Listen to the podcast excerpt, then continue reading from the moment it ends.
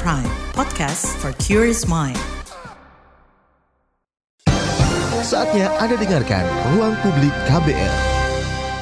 Halo, selamat pagi pendengar. Berjumpa kembali bersama saya Naomi Liandra di program Ruang Publik KBR. Pagi hari ini tema yang kita angkat adalah kenali obat-obatan yang Anda konsumsi. Saudara, masih banyak masyarakat yang percaya kalau obat bermerek atau yang juga dikenal dengan istilah obat paten gitu ya, lebih berhasiat dan daripada obat generik.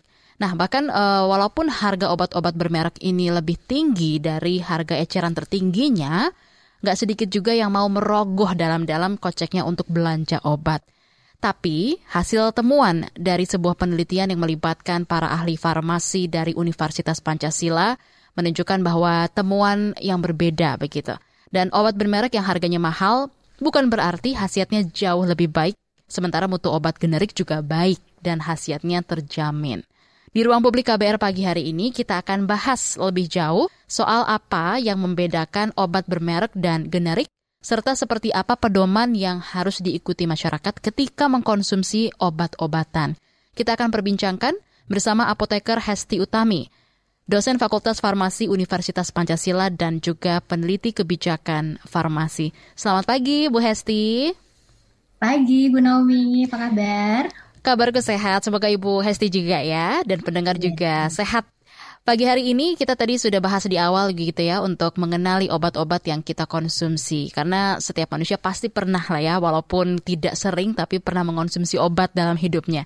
Nah, tim ahli farmasi dari Universitas Pancasila termasuk Ibu Hesti, ini kan terlibat nih Bu dalam uh, penelitian soal obat-obatan yang hasilnya belum lama ini dirilis ya Bu ya.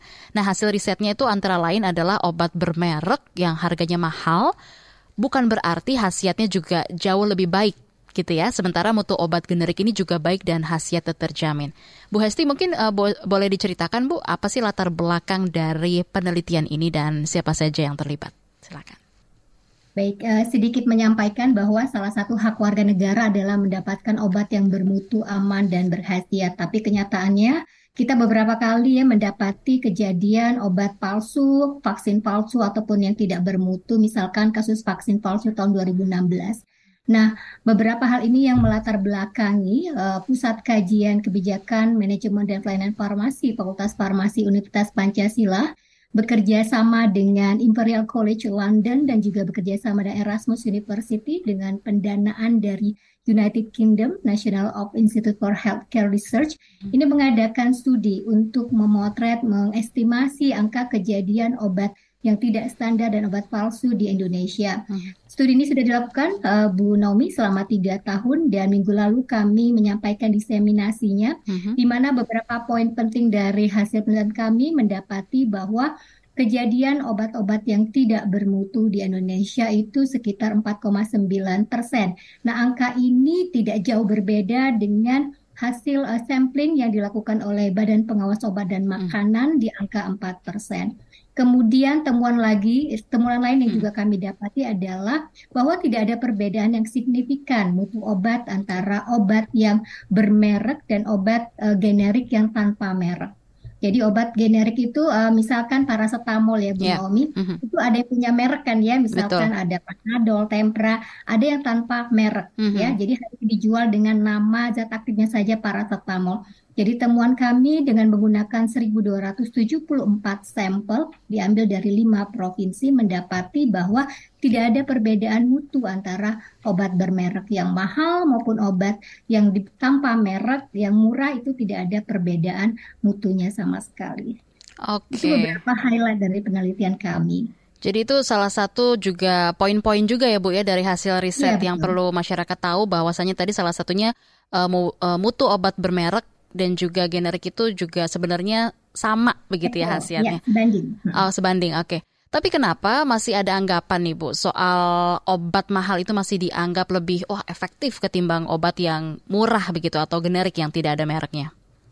Itu juga sebenarnya yang melatar belakangi penelitian kami karena kami hmm. ingin membuktikan apakah benar stigma yang berkembang di masyarakat bahwa obat mahal hmm. pasti kualitasnya baik ya. hmm. ya. Jadi memang ada uh, persepsi sendiri di masyarakat kalau uh, ada barang gitu ya, mm. ada rupa, ada harga. Tapi itu yeah. ternyata tidak berlaku di obat karena zat aktifnya itu sama. Misalkan sama-sama berisi paracetamol atau sama-sama untuk obat uh, tensi tekanan darah amlodipin sama-sama zat aktifnya amlodipin. Mm-hmm. Memang ada yang dikemas dengan dikasih merek tertentu, ada yang tanpa merek.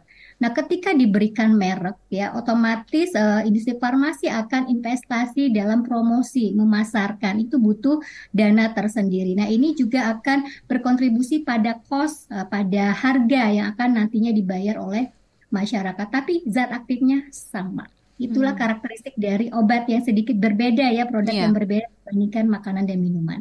Oke, baik. Lalu dari hasil uh, temuan riset ini, Bu Hesti, apa ada rencana tindak lanjutnya begitu? Ya, betul. Karena uh, studi kami ini sebenarnya mengkomplement yang melengkapi hmm. pengawasan mutu obat uh, pasca pemasaran yang dilakukan oleh Badan POM. Selama ini Badan POM sudah melakukan pengawasan di gerai-gerai outlet-outlet yang terregulasi, misalkan di apotik, ya, di rumah sakit, toko obat.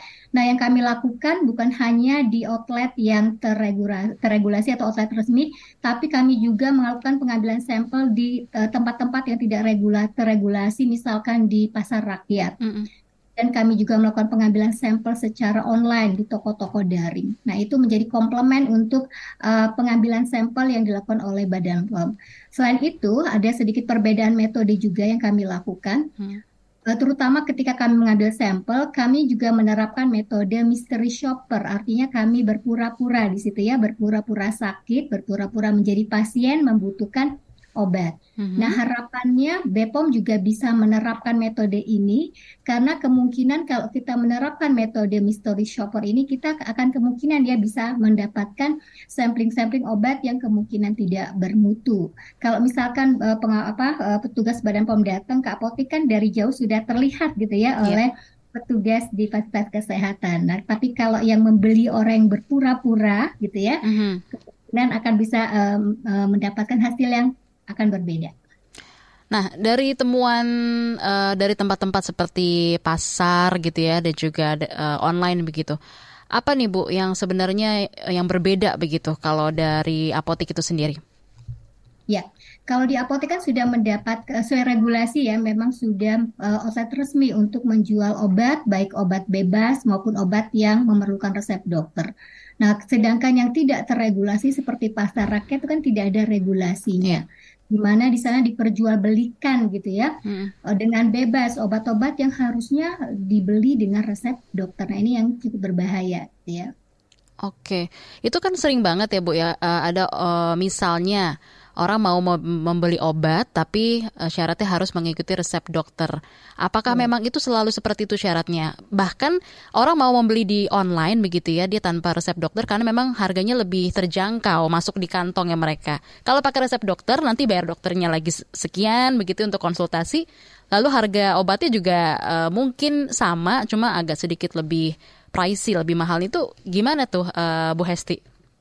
Baik, ini uh, uh, ada dasarnya ya kenapa mm -hmm. memerlukan resep dokter terutama obat-obat keras untuk mengatasi penyakit-penyakit yang cukup berat ya seperti uh, penyakit tekanan darah, kencing manis.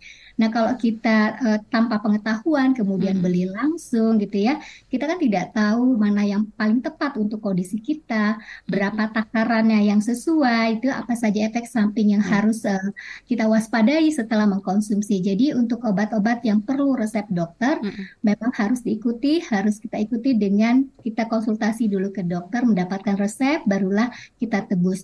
Nah, sekarang di era yeah. JKN kan sebenarnya kan uh, hampir sebagian besar sudah hmm gratis ya Bu Naomi ya. Hmm.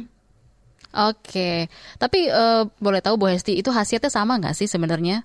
Walaupun kita sudah ikutin resep dokter sama obat yang kita beli juga, sebenarnya seperti itu ya? Atau hmm. hanya memang perlu konsultasinya, makanya kita tetap harus ada konsultasi dengan dokter? Seperti iya, misalnya uh, obat-obatan untuk uh, eh, KB begitu kan? Kadang ada uh, yang harganya juga mahal begitu kan pilnya hmm. dibandingkan dengan pil yang kita beli langsung di apotik atau tidak bisa kita jangkau di apotik karena membutuhkan resep dokter padahal khasiatnya juga kita tahu kan untuk program KB itu seperti apa ya. tuh Bu? Betul ya memang sama obatnya sama mm -hmm. Kemudian kan uh, ketika kita sudah berkonsultasi dengan dokter mungkin ada perbaikan kondisi kita, mungkin takarannya harus dikurangi, mungkin okay, sebelumnya konsumsi ya. dua obat jadi mm -hmm. cuma satu obat. Nah, itu yang kita tidak tahu kalau kita beli langsung sendiri. Nah, tadi Bu Naomi mm -hmm. menyebutkan mm -hmm. obat KB. Mm-hmm. Nah, obat KB untuk penggunaan pertama kali mm-hmm. memang harus dengan resep dokter. Tapi untuk penggunaan berikutnya, jika tidak ada perubahan, mm-hmm. maka bisa langsung membeli ya, karena ada uh, regulasi terkait obat wajib apotek. Jadi ada okay. daftarnya obat-obat keras yeah. yang bisa tanpa resep dokter. Salah satunya obat kontrasepsi, tapi dengan syarat bukan penggunaan pertama mm. kali. Itu mm. ada ketentuannya. Atau misalkan obat uh, kondisi ringan, misalkan asam lambung naik gitu ya. Yeah ya itu bisa dibeli tanpa resep dokter tapi ada ketentuannya misalkan uh, tidak boleh penggunaannya lebih dari tiga hari kemudian apoteker juga harus melakukan assessment apakah pasien ini cukup dengan, eh, diberikan langsung obatnya ataukah memang harus konsultasi terlebih dahulu ke dokter. Hmm. Jadi memang sebenarnya sebelum kita menggunakan atau memutuskan ingin mengkonsumsi suatu obat baiknya pertama kali yang dilakukan adalah memang konsultasikan dulu kepada uh, pihak medis gitu ya dokter dalam hal ini. Baru setelahnya kalau kita mau membeli secara bebas atau tidak menggunakan resep dokter dari dokter itu nggak masalah ya Bu Hesti.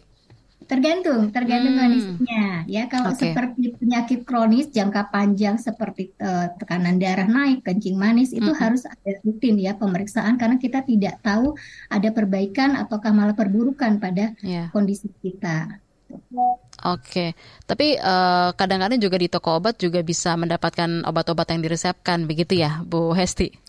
Nah, kalau menurut aturan, toko uh -uh. obat itu tidak boleh menjual obat keras yang perlu resep hmm. dokter. Mereka hanya diperbolehkan menjual obat uh, bebas, obat bebas terbatas, kecuali apotek. Apotek itu menurut aturan boleh uh, memberikan ya obat keras uh, dengan resep dokter hmm. atau tanpa resep dokter asalkan obat tersebut masuk dalam daftar obat wajib apotek seperti uh, obat kontrasepsi yang digunakan tapi bukan penggunaan pertama kali. Oke, baik. Ruang Publik akan segera kembali. Masih Anda dengarkan Ruang Publik KBR. Commercial break. Commercial break.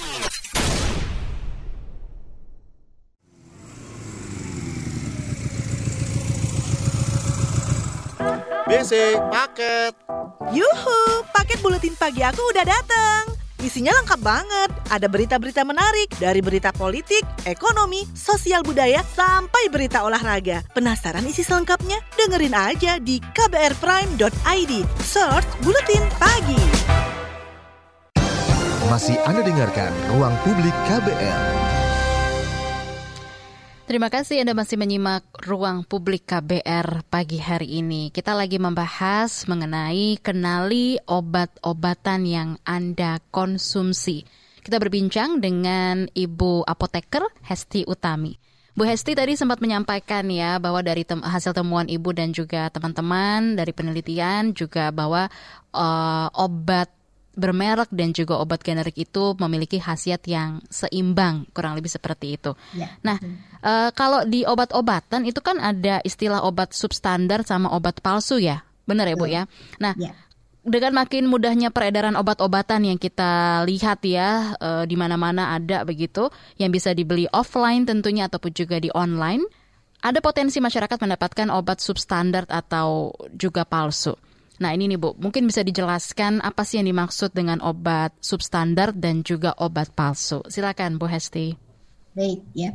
Oke, kita merujuk dari definisinya dari Badan Kesehatan Dunia hmm. atau World Health Organization bahwa obat substandar itu adalah obat-obat yang di bawah standar. Hmm. Jadi sudah ada parameter mutu yang sudah ditetapkan. Nah, jika obat tersebut dari hasil pengujian ya ternyata tidak memenuhi parameter mutu, maka obat tersebut termasuk obat-obat yang di bawah standar. Misalkan Contohnya kandungan zat aktifnya, contohnya parastamol harusnya kandungan aktifnya berada pada rentang tertentu, misalkan 500 mg tapi ternyata kadarnya akan berada di bawah, maka dia termasuk dalam kategori obat-obat substandar di bawah standar yang sudah ditetapkan. Kalau di Indonesia, kita untuk pengujian mutunya menggunakan Farmakope Indonesia. Jadi setiap kali uh, Badan POM melakukan sampling, dilakukan pemeriksaan di laboratorium, yeah. kemudian kalau ditemukan obat tersebut di bawah spesifikasi mutu yang ditetapkan, maka obat tersebut dikategorikan obat substandar. atau di bawah Hmm. standar. Sedangkan obat palsu adalah obat yang dipalsukan, artinya Mm-mm. antara eh, kemasan Ya. atau di dalam labelnya dengan isinya itu berbeda. Contoh, ambil Mm-mm. contoh kasus 2016 vaksin palsu ya. Oke. Kan harusnya berisi vaksin, tapi ternyata isinya itu hanya berisi garam ya, garam steril yaitu NaCl. Itu artinya tidak sesuai antara isinya dengan Hmm. label yang ada di kemasannya itu termasuk obat eh, palsu. Seperti itu penjelasan yang paling gamblang. Nah, Tapi dari mana nih Bu kita bisa tahu obat yang kita konsumsi itu termasuk kedua kategori ini baik itu yang substandar dan juga palsu, Bu Hesti? Ya. Baik, dari Badan POM sendiri sudah ada kampanye yang disebut dengan klik ya. Klik itu singkatannya K itu adalah kemasan ya. Mm-mm. Kemudian eh, L itu adalah label, label, Mhm. kemudian itu adalah izin edar, K itu adalah kadaluarsa. Jadi pertama kita cek kemasannya ada yang aneh atau tidak, misalkan ada dari labelnya gitu atau obatnya ya misalkan eh, kardusnya itu sobek, ada yang bocor, ada yang gembur. Jadi kita cek kemasan terlebih dahulu. Kemudian kalau kita biasa mengkonsumsi obat-obat rutin ya kita akan tahu dengan persis ya kemasannya itu harusnya seperti apa warnanya gitu ya Eh, mutunya, Notice kemasan ya Bu ya kita ya. Nah, iya, Mm-mm. iya itu. Tapi kalau ada yang aneh, itu yang pertama, cek kemasan terlebih dahulu. Kemudian L, cek eh, labelnya, Label, labelnya ya, penandaannya. Ini diproduksi di mana Mm-mm. ya, kapan diproduksinya, komposisinya apa. Nah, kemudian yang tidak kalah pentingnya adalah kita ingin tahu ya apakah ini Mm. benar-benar obat ini terdaftar. Ini adalah cek izin edar. Kan izin edar kalau kita lihat di produk gitu ya, sudah ada izin edarnya masing-masing. Bahkan sekarang Badan POM sudah mulai menggalakkan QR code ya di setiap Oke. produk walaupun masih masih transisi kalau selama ini kan masih hanya ada barcode ya Ya. untuk identifikasi sekarang sudah ada QR code ini sudah berproses nah QR code ini kita kita scan eh, ke, misalkan Bu Nomi nanti Mm-mm. bisa gitu ya mendownload aplikasi Bipo Mobile Bipo Mobile, oke. Ya, Bipo Mobile. Nanti di sana ada untuk men-scan ya, men-scan langsung kita scan saja. Kalau Mm-mm. kita belanja pakai QRIP gitu ya, kita scan saja QR code-nya. Kalau misalkan ini memang terregistrasi akan langsung muncul di aplikasi tersebut. Ini produk apa, produk produsennya siapa, pabrik yang memproduksi itu akan keluar. Itu cara salah satu cara untuk memastikan obat ini terdaftar atau tidak. Jadi untuk memastikan ini obat palsu atau tidak. Ya. Oke. Ya, kemudian eh, yang K eh, K kedua adalah cek kadaluarsa, Kadaluarsa ya. apakah Mm-mm. ya sudah kadaluarsa atau tidak. Jadi yang pertama itu cek kemasannya dulu, ada yang aneh tidak dengan kemasannya. Nah, kalau misalkan dirasa ini meragukan produknya, ya kita bisa laporkan ke Badan POM. Di aplikasi BPOM Mobile itu ada fitur untuk pengaduan. Hmm. Ada banyak cara. Mm-mm. Misalkan melalui eh, Twitternya BPOM, tuh ada Facebooknya BPOM, Ya. atau eh, untuk ke websitenya BPOM juga bisa.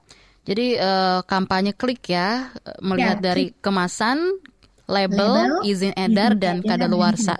Nah, betul. Jadi kalau lagi merasa ragu gitu ya, aduh ini obat eh, Iya. asli nggak gitu ya, lebih baik eh, download aja Bipo Mobile ya, Bu Bipo Hesti ya, Mobile. di situ ya. Betul. Jadi banyak cara sebenarnya kalau kita niat dan mau eh, tahu Iya. gitu ya. Oke, Bu Hesti. Nah eh, bisa dijelaskan juga nih Bu, mungkin ada dampaknya nggak kalau masyarakat gitu ya eh, mengkonsumsi obat substandar dan juga palsu ini Bu? Apakah masyarakat tadi kan udah disampaikan begitu ya kalau menemukan obat-obatan yang dicurigai eh, substandar dan juga palsu begitu kan bisa melapor itu tadi bisa melapornya langsung di aplikasi Bipo Mobile begitu. Well, ya, betul. Nah, eh, kalau misalkan obat tersebut palsu ya, contoh vaksin, tentunya tidak eh, kandungannya tidak sesuai ya apa yang kita inginkan. Kita tidak akan dapat manfaat dari obat tersebut. Sama juga dengan obat substandar. Misalkan obatnya di bawah standar, harusnya kandungan ini mengandung eh, paracetamol 500 mg, tapi ternyata di bawah, tentu kita tidak akan dapat manfaat optimal dari obat Hmm. tersebut. Atau yang paling eh, krusial adalah antibiotik. Kalau antibiotiknya di bawah standar, ya, mungkin dalam jangka pendek tidak terlalu berefek ya. Mungkin kita pengobatan infeksinya jadi panjang. Nah, tapi kalau kita eh, terus rutin, misalkan mengkonsumsi obat yang substandar Iya. lama kelamaan akan terjadi suatu kejadian disebut dengan resistensi antibiotik. Artinya Mm-mm. si kuman-kuman bakteri tersebut sudah tidak mempan lagi karena sudah terbiasa dikasih dengan takaran rendah. Jadi dia dicubit sedikit bisa, cubit sedikit bisa. Lama kelamaan dia udah nggak Hmm. mempan lagi. Itu namanya resistensi antibiotik ya, Bu ya. That's why uh, kalau kita dapat resep obat itu antibiotik harus habis gitu ya. Harus habis. Oke. Bu Hesti, kita sapa dulu sudah ada penelpon yang bergabung dari Semarang ada Pak Cahyadi. Selamat pagi Pak Cahyadi. Terima kasih, selamat pagi Kak Nomi. Iya, silakan Pak Cahyadi, ada yang mau ditanyakan nih. Iya, ada dua poin Kak Nomi. Terima kasih Bu Hesti. Terima kasih, selamat pagi Bu Hesti. Pagi Pak Cahyadi. Iya, terima kasih Bu. Ada dua poin Bu, agak melebar sedikit tapi tetap dengan uh, topik pagi hari ini. Yang pertama Ibu mengenai apakah mohon update aja selaku uh, kami warga masyarakat biasa tapi dengan pemahaman mengenai uh, obat generik versus obat paten ya Bu ya. Mhm. Ya.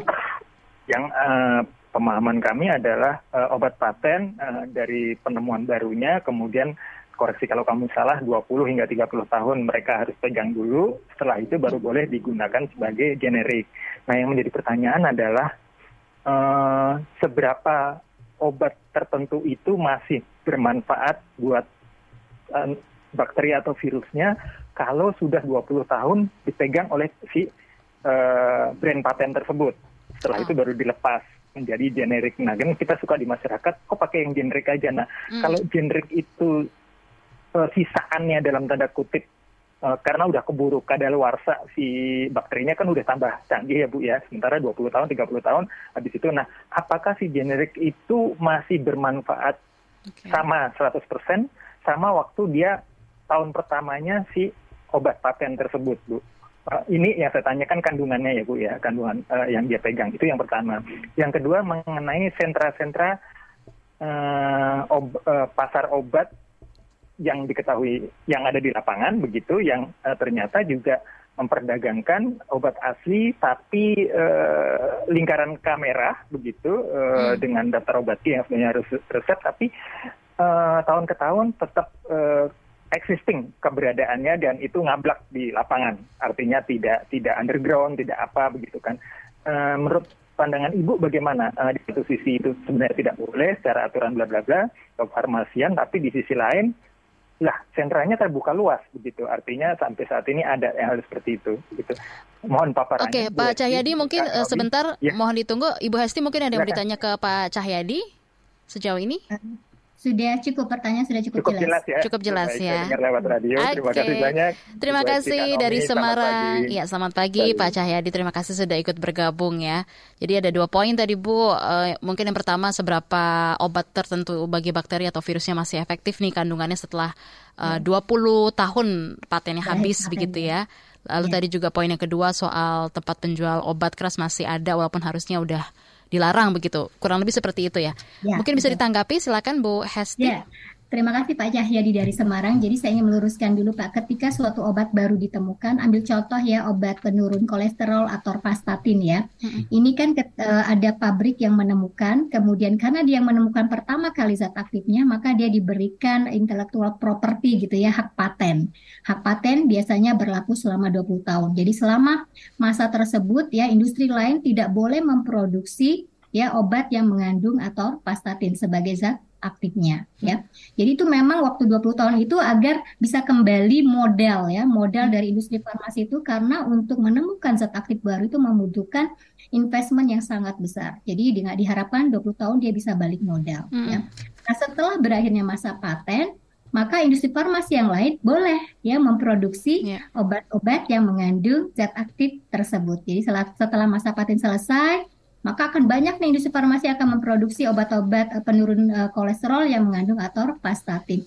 Jadi, nah, perlu digarisbawahi eh, apakah sama kualitasnya antara obat yang pertama kali ditemukan yang mendapatkan hak paten dengan obat yang penirunya, ya, Ya. obat kopinya. Hmm. Itu sama karena ketika so, eh, industri farmasi ingin eh, mendaftarkan nomor izin edarnya memproduksi atau pastatin yang sudah habis masa patennya, itu ada prosedur pemeriksaan juga yang dilakukan oleh Badan POM untuk memastikan bahwa ya kualitas antara obat yang didaftarkan obat generik yang didaftarkan dengan sebagai pembandingnya adalah obat yang pertama kali ditemukan obat paten ya Obat paten yang kemudian kalau patennya habis dia berubah namanya menjadi obat originator atau obat inovator. Hmm. Jadi harus dibandingkan head to head antara obat originator dengan obat generiknya apakah kualitasnya sama atau tidak. Nah, setelah dilakukan pemeriksaan, ini pemeriksaannya bahkan dilakukan pemeriksaan secara klinis melibatkan uh, manusia. Jadi hmm. ketika didapatkan hasil, oh ternyata sebanding nih kualitasnya, ya, barulah kemudian diberikan izin edar kepada obat generik tersebut. Jadi okay. uh, Badan POM sudah memastikan sendiri bahwa dari aspek mutu ini sudah sebanding antara obat generik dengan obat yang patennya sudah berakhir tersebut. Seperti itu Bu Naomi. Oh, jadi uh, untuk kalau bahasan soal keefektifan kandungannya setelah 20 tahun Sama. paten habis itu masih masih ya, Bu? Enggak, itu kan cuma masa paten oh, kenapa 20 okay. tahun kan agar bisa mengembalikan uh, modal ya investmentnya hmm. Industri. Bukan berarti 20 tahun terus sudah enggak uh, sudah tidak efektif tidak seperti itu.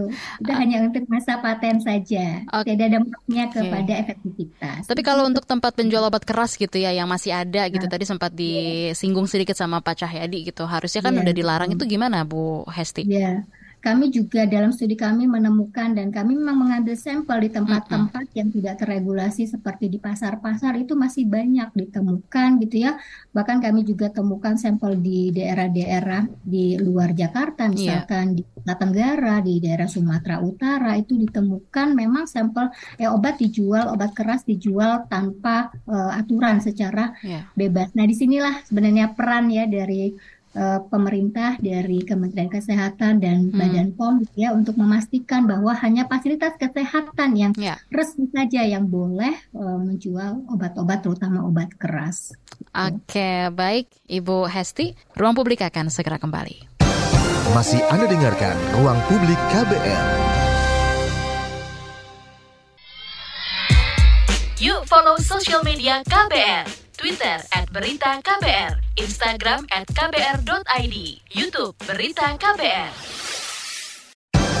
Masih Anda dengarkan Ruang Publik KBR. Anda masih menyimak Ruang Publik KBR, tema kita adalah kenali obat-obatan yang Anda konsumsi. Tadi sudah disampaikan oleh Ibu Hesti bahwasanya berdasarkan pertanyaan dari penelpon kita tadi ada dari Pak Cahyadi bahwa um, efektivitas obat pertama kali dibuat itu ya uh, tetap sama begitu ya Bu ya kurang lebih seperti itu. Nah uh, mungkin ada juga pertanyaan lain yang masuk di line telepon kita pagi hari ini Ibu Hesti kita coba sapa dulu dari Jakarta sudah bergabung Ibu We Ibu Wendy ya selamat pagi Ibu Wendy. Selamat pagi. Iya, Ibu Wendy silakan Ibu ada yang mau dikonsultasikan atau ditanyakan kepada Ibu Hesti silakan. Wendy. Ya, terima kasih Mbak. Uh, ya ini Bu, saya ingin tanya, kan perempuan itu ada mengalami tiap bulan ya ada mengalami menstruasi. Hmm. Nah lalu untuk meredakan nyeri biasanya ada yang minum minuman pereda nyeri gitu kan. Okay. Nah apakah minuman pereda nyeri ini tuh termasuk obat Bu? Dan kalau vitamin suplemen itu juga apa termasuk obat juga? Itu sebuah yang ingin saya tanyakan. Oke, okay, ada lagi Ibu Wendy? Uh, itu aja. Siap, terima kasih banyak ya Ibu Wendy di Jakarta atas pertanyaannya. Apakah obat pereda nyeri ataupun vitamin atau suplemen hmm. gitu, itu apakah termasuk obat juga? Nah ini seperti apa nih Bu ya. Hesti? Baik, terima kasih Bu Wendy pertanyaannya. Jadi obat itu ada beberapa golongan ya Bu Wendy ada obat bebas, obat bebas, obat bebasnya termasuk vitamin, suplemen itu juga obat. Okay. Ya. Kemudian ada obat keras yang harus memerlukan resep dokter. Nah tadi mungkin saya perlu informasi lebih lengkap lagi. Ini obat pereda nyerinya itu bisa dibeli bebas kah? Ataukah uh, Ibu Wendy harus pakai resep dokter? Kalau hmm. misalkan bisa dibeli secara bebas, misalkan beli paracetamol ya itu juga termasuk obat atau misalkan ibu mengkonsumsi zat besi gitu ya asam ya. folat selama menstruasi itu juga termasuk obat tapi termasuk kategori vitamin dan suplemen. Hmm, Oke, okay. baik. Itu tadi penjelasannya ya. Jadi benar-benar menjawab juga pertanyaan pendengar yang lain juga punya pertanyaan yang sama seperti Ibu Wendy begitu ya. Bahwasanya memang juga harus dilihat apakah uh, sudah sesuai resep dokter atau belum. Nah, uh, Bu Hesti, Hmm? Kita coba mulai bacakan beberapa WhatsApp yang sudah masuk dan juga komentar di channel YouTube Berita KBR pagi hari ini ya Bu. Oke, kita baca dari YouTube dulu. Ada Pak Hairudin Abdul di dari Banyuwangi. Bagaimana dengan obat yang perlu resep dokter seperti obat kontrasepsi KB ya? Apakah ada pilihan obat yang lebih terjangkau dibanding yang banyak dijual saat ini dengan harga yang fantastis? Bisa ditanggapi dulu Bu, silakan. Ya, baik. Jadi uh, pasien ya sebenarnya mempunyai hak ya mungkin hmm. be, uh, tidak semuanya tahu bahwa pasien boleh memilih obat yang generik tanpa merek yang lebih terjangkau. Hmm. Jadi misalkan diresepkan obat kontrasepsi yang ada mereknya harganya mahal, hmm. boleh ya minta ke dokter, "Dok, bolehkah saya diresepkan yang lebih terjangkau harganya?" Itu menjadi hak pasien. Jadi boleh ditanyakan ke ke dokternya. Seperti itu. Oke, jadi memang kita harus kom uh, komunikasikan dengan dokternya langsung ya. ya? Betul, betul. Oke, baik. Mudah-mudahan menjawab pertanyaan Pak Hairudin Abdul. Lanjut lagi dari WhatsApp nih Bu, ada pendengar dari Depok, Krukut Depok, ada Pak Angga Saputra. Bu Hesti, saya mau tanya, bagusan mana sih Bu minum obat dari apotik atau minum obat herbal? Misalnya madu. Itu satu Bu, itu ada tiga pertanyaan. Kemudian pertanyaan kedua, Apakah ada alatnya untuk meracik obat di apotik? The last one, tiga. Pertanyaan ketiga adalah, apakah ada persyaratan khusus untuk menjadi apoteker? Ujung-ujungnya cari loker kayaknya. Boleh ditanggapi Bu Esi, silakan. Baik, baik. Uh, obat apotik versus obat herbal ya. Mm. Baik, uh, kalau obat herbal, obat tradisional kan dibagi lagi kategorinya ada jamu mm. ya. Kalau jamu itu uh, berdasarkan pengalaman empiris ya, kemudian ya. dibagi lagi ada uh, ekstrak terstandar, ya. sudah ada uji preklinis, uji pada hewannya, lalu ada lagi standar yang paling tertinggi itu adalah fitofarmaka, hmm. sudah melalui uji klinis pada pada manusia.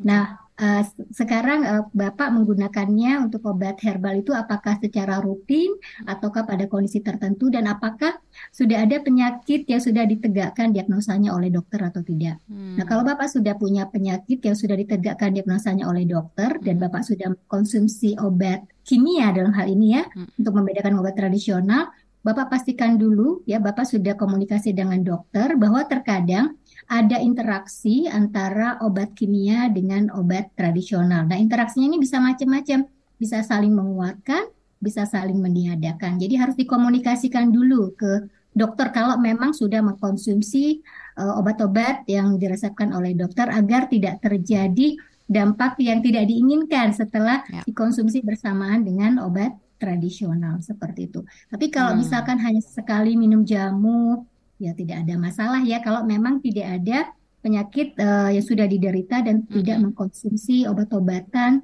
dari dokter seperti itu. Itu pertanyaan pertama. Yeah. Ya. Uh, kemudian alat yang untuk meracik ya. Yeah. Alat untuk meracik. Nah, bias uh, sekarang kan memang sudah mulai jarang ya untuk obat yang diracik. Mm-hmm. Biasanya yang diracik itu adalah obat untuk anak-anak ya dalam bentuk uh, puyer. Mm-hmm. Nah, di apotek sendiri sudah ada alat uh, tergantung apoteknya ada yang masih tradisional menggunakan uh, lumpang alu ya untuk menggerus tablet mm-hmm. agar menjadi bentuk serbuk itu ada mm-hmm. tapi ada juga apotek yang mungkin sudah besar atau di rumah sakit karena kapasitasnya besar yeah. alatnya itu sudah uh, berupa mesin ya untuk mencampur jadi ada alat baik tradisional maupun yang sudah sedikit modern ya tergantung dari apoteknya oke okay, baik tapi yang pasti uh, apotek akan memastikan higienitas pada ya. saat yeah. mereka meracik ya obat tersebut.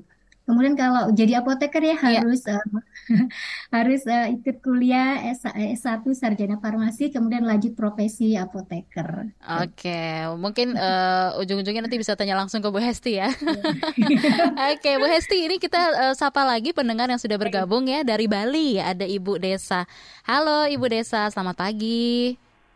Selamat pagi Mbak Naomi yang cantik. Terima Selamat kasih. pagi Ibu Esti yang cantik sebagai narasumber. Ya Ibu uh, Ibu ya. Desa silakan Ibu Desa mau tanya apa nih sama Bu Hesti silakan. Iya bersyukur sekali uh, apa pagi ini saya dapat mendengarkan ruang publik ya dengan apa ya membahas obat-obatan ini ya, ya. karena uh, sering sekali apa yang merasa penasaran obat ini membahayakan nggak ya gitu.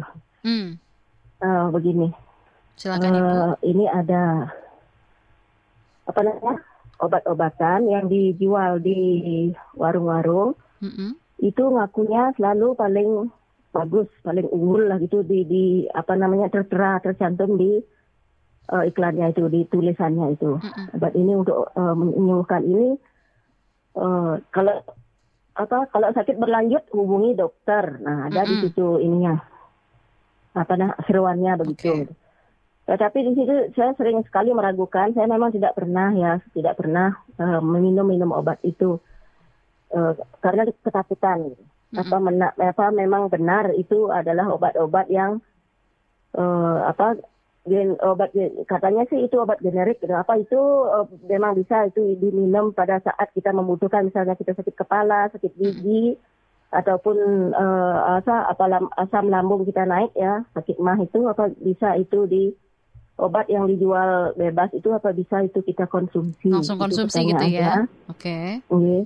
uh, terus uh, ada lagi satu lagi mm -hmm. uh, ada ini apa namanya uh, imunisasi ya uh, mm -hmm. vaksin untuk anak-anak bayi uh, terkadang di di puskesmas itu ada gratis mm.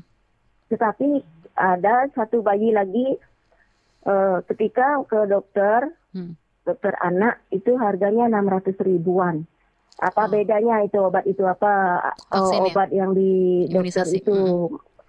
lebih bagus hmm. atau atau atau bagaimana gitu karena sering sekali terjadi di masyarakat uh, kalau kita misalnya anaknya kurang cerdas sedikit saja hmm. dibilang dah orang ibunya ya kurang telaten, nggak berani beli obat yang lebih mahal, nggak berani uh, beli vaksin yang lebih mahal, mm-hmm. maunya gratis melulu.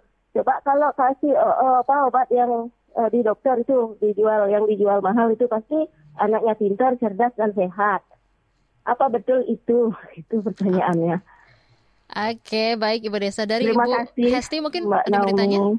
Cukup ya? ya. Oke, terima ya. kasih Ibu ya. Desa yang tadi sudah ikut bergabung dari Bali langsung menanyakan ada ya, dua ya. poin sih ya. ya. Mungkin nanti uh, bisa langsung dijawab saja Bu Hesti silakan. Ya, baik. Yang pertama adalah obat-obat yang dijual di uh, di warung-warung ya, Bu ya. ya. Kalau misalkan memang itu termasuk obat bebas ya, seperti obat batuk ya, batuk, obat pilek atau obat sakit kepala, kalau misalkan ibu merasakan cuma keluhannya ringan-ringan saja, oh salahnya sakit kepala atau hanya hidung mampet, itu hmm. tidak masalah ibu beli ya. Asalkan memang takarannya sesuai. Jadi harus membaca di kemasannya. Misalkan harus pakainya berapa tablet sehari atau kalau anak-anak sirup ya berapa mililiter gitu ya berapa uh, apakah 5 mili 10 mili yang harus dikonsumsi setiap harinya Kenapa ada uh, keterangan jika sakit berlanjut hubungi dokter ya? Mm -hmm. Jadi karena ini kan hanya untuk kondisi ringan, karena kan kita mm. kemampuannya terbatas untuk tahu kondisi kita ya. Okay. Jadi kalau hanya ringan saja, oh saya saya uh, pusing kepalanya minum uh, paracetamol hilang ya sudah. Tapi kalau kok nggak hilang-hilang, nah itu mungkin hmm. ada sesuatu yang harus kita konsultasikan ke dokter gitu ya. Mungkin ada kondisi lain itu bu. Itu kalau untuk obat bebas. Tapi kalau obat yang harus resep dokter memang tidak boleh dibeli ya tanpa resep dokter. Ya. Kemudian terkait imunisasi, tadi di puskesmas gratis ya. Jadi pemerintah memang sudah ada program ya untuk imunisasi dasar, mm -hmm. itu bisa didapatkan secara gratis di puskesmas. Terkadang juga ada program bias ya mm. untuk anak-anak sekolah tuh. Jadi memang sudah kualitasnya baik, itu diproduksi oleh uh, Bio Farma. Bio Farma ini bahkan sudah ekspor ke luar negeri. Jadi bukan hanya digunakan di Indonesia, tapi di banyak negara karena memang sudah kualitasnya sudah diakui oleh Badan Kesehatan Dunia. Nah, terkadang di rumah sakit ada imunisasi tambahan yang ya. bukan imunisasi dasar. Jadi imunisasi tambahan ini untuk penyakit-penyakit yang memang angka kejadiannya tidak banyak di Indonesia, jadi tidak menjadi wajib. Sehingga ketika di rumah sakit menjadi berbayar, ya. Hmm. Nah, bahkan imunisasi dasar pun ketika ibu beli di rumah sakit itu akan uh, berbayar ya karena mm -hmm. kalau di di yeah. puskesmas kan sama seperti generik yang digunakan yang di generiknya kemudian kalau di rumah sakit dipakai yang ada mereknya nih mm. jadi harus ada biayanya untuk uh, mendapatkan vaksinasi. Jadi walaupun uh, kalau di puskesmas itu imunisasinya free atau tidak berbayar lalu nah, di dokter itu uh, uh, di dokter itu tapi harus bayar tadi sempat disinggung 600 ribu gitu ya Ibu Desa bilang. Yeah. Tapi sama uh, kualitasnya. Sama, sama. Oh, Oke. Okay. Sama seperti kita antara obat yang bermerek tadi ya dan yeah. obat yang tidak bermerek itu isinya sama, tapi satunya dikasih merek, satunya tidak. Oke. Okay. Nah, boleh saya tambahkan mm -hmm. Bu uh, Naomi, ya kasus vaksin 2016 itu karena itu, mm -hmm. karena masyarakat berpikir oh vaksinnya dari luar negeri, ya vaksinnya yeah. ini kalau dikasih nggak demam, mm. ya sehingga ada uh, kebutuhan di sana untuk menggunakan produk uh, vaksin impor. Padahal di Indonesia tersedia nih yang diproduksi oleh Bio Farma. Nah, karena demandnya tinggi, kebutuhannya tinggi, mm. ya, sehingga uh, ada peluang nih untuk pemalsuan dari vaksin tersebut. Oke. Okay. Itu jadi alasannya mengapa jadi banyak yang palsu ya Bu ya karena kebutuhan iya. yang juga ada kebutuhan. Betul, kebutuhan yang tinggi ya. Oke, terima kasih penjelasannya Ibu Hesti. Nanti kita lanjutkan kembali di sesi terakhir kita Ruang Publik KBR pagi hari ini. Untuk Anda yang juga sudah mengirimkan WhatsApp, kita akan coba bacakan dan akan ditanggapi oleh Ibu Hesti Utami. Di pagi hari ini kita membahas soal kenali obat-obatan yang Anda konsumsi. Masih Anda dengarkan Ruang Publik KBR. Commercial break. Commercial break. Aduh, Hari ini gue bakal capek banget deh. Masuk pagi buta, full sampai sore. Ditambah harus kerja kelompok. Pusing banget. Lama-lama nih ya, kalau kata orang-orang sekarang tuh, mental health gue terganggu. Masih pagi woi, udah ngomel-ngomel aja. Nih, biar lo nggak overthinking apalagi jadi self-diagnose, coba deh lo dengerin podcast Disco. Apa? Ke disco? Disko, diskusi psikologi. Itu podcast, woi, podcast. Menghadapi kenyataan dunia emang gak mudah. Tapi jangan sampai kesehatan mentalmu terganggu, apalagi sampai self-diagnose. Cus dengerin Disko, diskusi psikologi, persembahan Into the Light Indonesia dan KBR. Disko membahas beragam topik seputar kesehatan mental langsung dari pakarnya. Disko, diskusi psikologi, hapus stigma, peduli sesama, sayangi jiwa. Simak di kbrprime.id dan platform mendengarkan podcast lainnya. KBR Prime, podcast for curious mind. Masih Anda dengarkan Ruang Publik KBR. Kita sudah berada di siaran akhir ruang publik KBR pagi hari ini. Untuk Anda pendengar yang hari ini belum sempat mendengarkan siaran dari awal dengan tema kita, kenali obat-obat yang Anda konsumsi ya. Anda bisa dengarkan ulang di podcast kbrprime.id, kemudian pilih ruang publik. Atau bisa mampir juga ke channel YouTube Berita KBR untuk menonton langsung siaran kami pagi hari ini bersama dengan Ibu Hesti. Baik, jadi tadi uh, poinnya ya Bu ya, baik itu obat-obatan ataupun juga imunisasi, itu baik yang uh, kita konsumsi dari puskesmas ataupun juga dari dokter itu tetap khasiatnya sama ya Bu ya. Sama. Oke, baik. Nah, ngomongin soal khasiat nih Bu ya. Kadang nih kita sebagai uh, warga gitu ya, kita sebagai orang yang menggunakan obat-obatan uh, juga menyimpan obat-obatan yang kita punya itu di dalam kulkas. Nah itu sebenarnya khasiatnya seperti apa tuh Bu? Apakah tetap sama atau jadi berbeda khasiatnya? Gimana tuh Bu? Baik ya, uh, uh, izin meluruskan bahwa tidak selalu obatnya harus disimpan di dalam kulkas hmm, ya Bu hmm, Naomi ya. Okay. Jadi kita memang harus mengecek dalam kemasan bagaimana tempat penyimpanan yang te uh, tepat ya. Sebagian besar obat-obat itu tidak perlu disimpan di kulkas, jadi di suhu biasa saja, suhu kamar biasa, asalkan tidak terpapar dengan uh, sinar matahari, tidak didekatkan dengan uh, yang panas seperti kompor, itu boleh disimpan di di uh, di luar kulkas. Tapi memang ada yang penyimpanannya di dalam kulkas, misalkan untuk produk insulin ya, untuk uh, injeksi suntik untuk yeah. pasien kencing manis. Nah, bagaimana kalau kita uh, masih ada sisa obat ya? Mm -hmm. Kalau misalkan itu obat sirup nih, misalkan sirup paracetamol ya, asalkan tidak dibuka, belum dibuka, maka kita bisa gunakan sampai dengan batas kadaluarsa yang tercantum. Yeah. Tapi kalau sudah dibuka, ini ada ketentuannya. Kalau sudah dibuka, maka kita tidak bisa mengikuti lagi kadaluarsa yang tertulis di dalam kemasan karena sudah dibuka. Ya, hmm. jadi kalau untuk sirup kadaluarsanya sudah berubah menjadi hanya satu tahun semenjak dibuka, itu. Okay. Misalkan Bu Naomi punya mm -hmm. sirup paracetamol yang kadaluarsanya 2025. Yeah. Misalkan mm. Ibu Naomi buka nih, buka di bulan Oktober 2023. Maka kadaluarsanya ini tidak lagi jadi 2025, tapi satu tahun semenjak dibuka. Gitu. Oh oke, okay. jadi sebenarnya satu tahun semenjak di, eh, yang dibuka pertama itu ya baru kadaluarsa. Yeah. Kalau sudah dibuka, tapi kalau kayak misalkan uh -uh. tablet gitu yeah. ya, dia kan punya kemasan sendiri-sendiri yeah, gitu benar. ya, tidak saling uh, gitu ya, maka ya boleh disimpan asalkan sesuai dengan kadaluarsa penyimpanannya di tempat yang uh, sesuai gitu dengan kondisinya. Oke, Bu Hesti, ini ternyata masih ada beberapa WhatsApp yang juga hmm. harus uh, saya bacakan. Mohon ditanggapi ya Bu ya. Dari Pekanbaru ada Ibu Yuli. Bu, karena kami tinggal jauh dari apotik, saya beli di warung seperti obat sakit kepala, demam atau flu. Tapi kadang saya dapat yang saya dapat obat yang warna bungkusnya agak beda atau seperti pudar warnanya. Kalau tetap diminum, apa ada efek negatif? Tahan dulu ya Bu untuk ditanggapi. Kita baca ada beberapa lagi dari Jogja Ibu Rani. Saya pernah beli salep Cina untuk kulit secara online karena murah dan banyak juga yang bilang obat-obat Cina itu ampuh. Apakah beli obat online dan dari luar negeri itu aman?